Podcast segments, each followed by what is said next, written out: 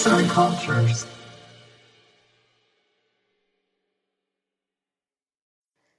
Merhabalar.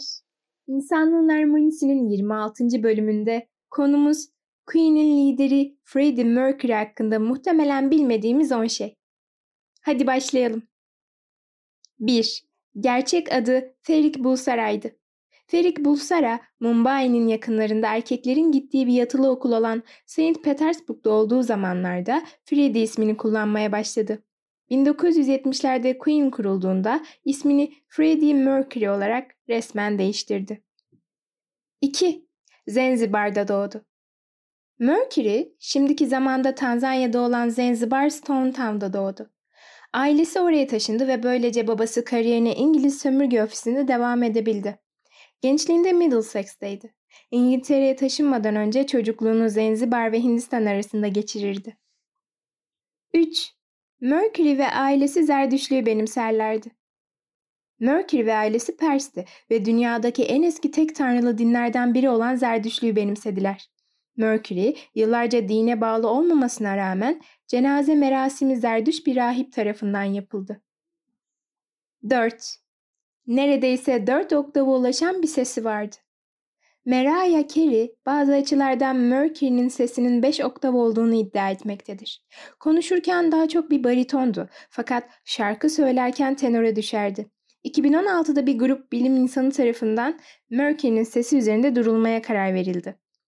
Çoğu olgu arasında ulaştıkları sonuç, Mercury'nin ses tellerinin normal bir insanınkinden daha hızlı hareket ettiğiydi. Araştırmanın sonucu şöyleydi. Sıradan bir titreşim 5.4 Hz ve 6.9 Hz arasında dalgalanırken Mercury'ninki tam 7.04 Hz'di. 5. Diğer bir adıyla kraliçe arması olan Queen amblemini Mercury tasarladı. Ealing Sanat Okulu'nda resim ve grafik tasarımındaki derecesi sayesinde grubun yüzü olmaktan çok daha öte olabildi. Dahası grubu markalaştırmaya yardım etti. Grup için tasarladığı amblem gruptaki herkesin burç sembollerinden oluşuyordu. John Deegan ve Roger Tyler için iki aslan, Brian May için bir yengeç ve Freddie'nin başak sembolünü temsil etmek için de iki peri. Grubun ismini temsil etmek için bir Q ve bir karga ve tabii ki hepsini koruması için bir anka kuşu. 6. Çok utangaç olduğu söylenirdi. Çılgınlığıyla, sahnedeki dışa dönük acayiplikleriyle bilinmesine rağmen Mercury'yi bizzat yakınından tanıyan çoğu kişi onun kişisel hayatında çok utangaç biri olduğunu söylemiştir. Ki bu da onun oldukça nadir röportaj vermesinin sebeplerinden biridir. Bir keresinde grup üyesi olan Roger Tyler şöyle demiştir. Gerçek hayatta kimse Freddie'yi tanımıyordu ve şöyle eklemiştir. Utangaç, kibar ve centilmendi. Hiçbir zaman o özel kişi olmadı. O sahnedeydi. 7. Ölmeden hemen bir gün önce AIDS olduğunu açıklamıştır. Mercury ve menajeri o ölmeden hemen bir gün önce AIDS olduğunu doğrulayan bir açıklama yayınlamıştır.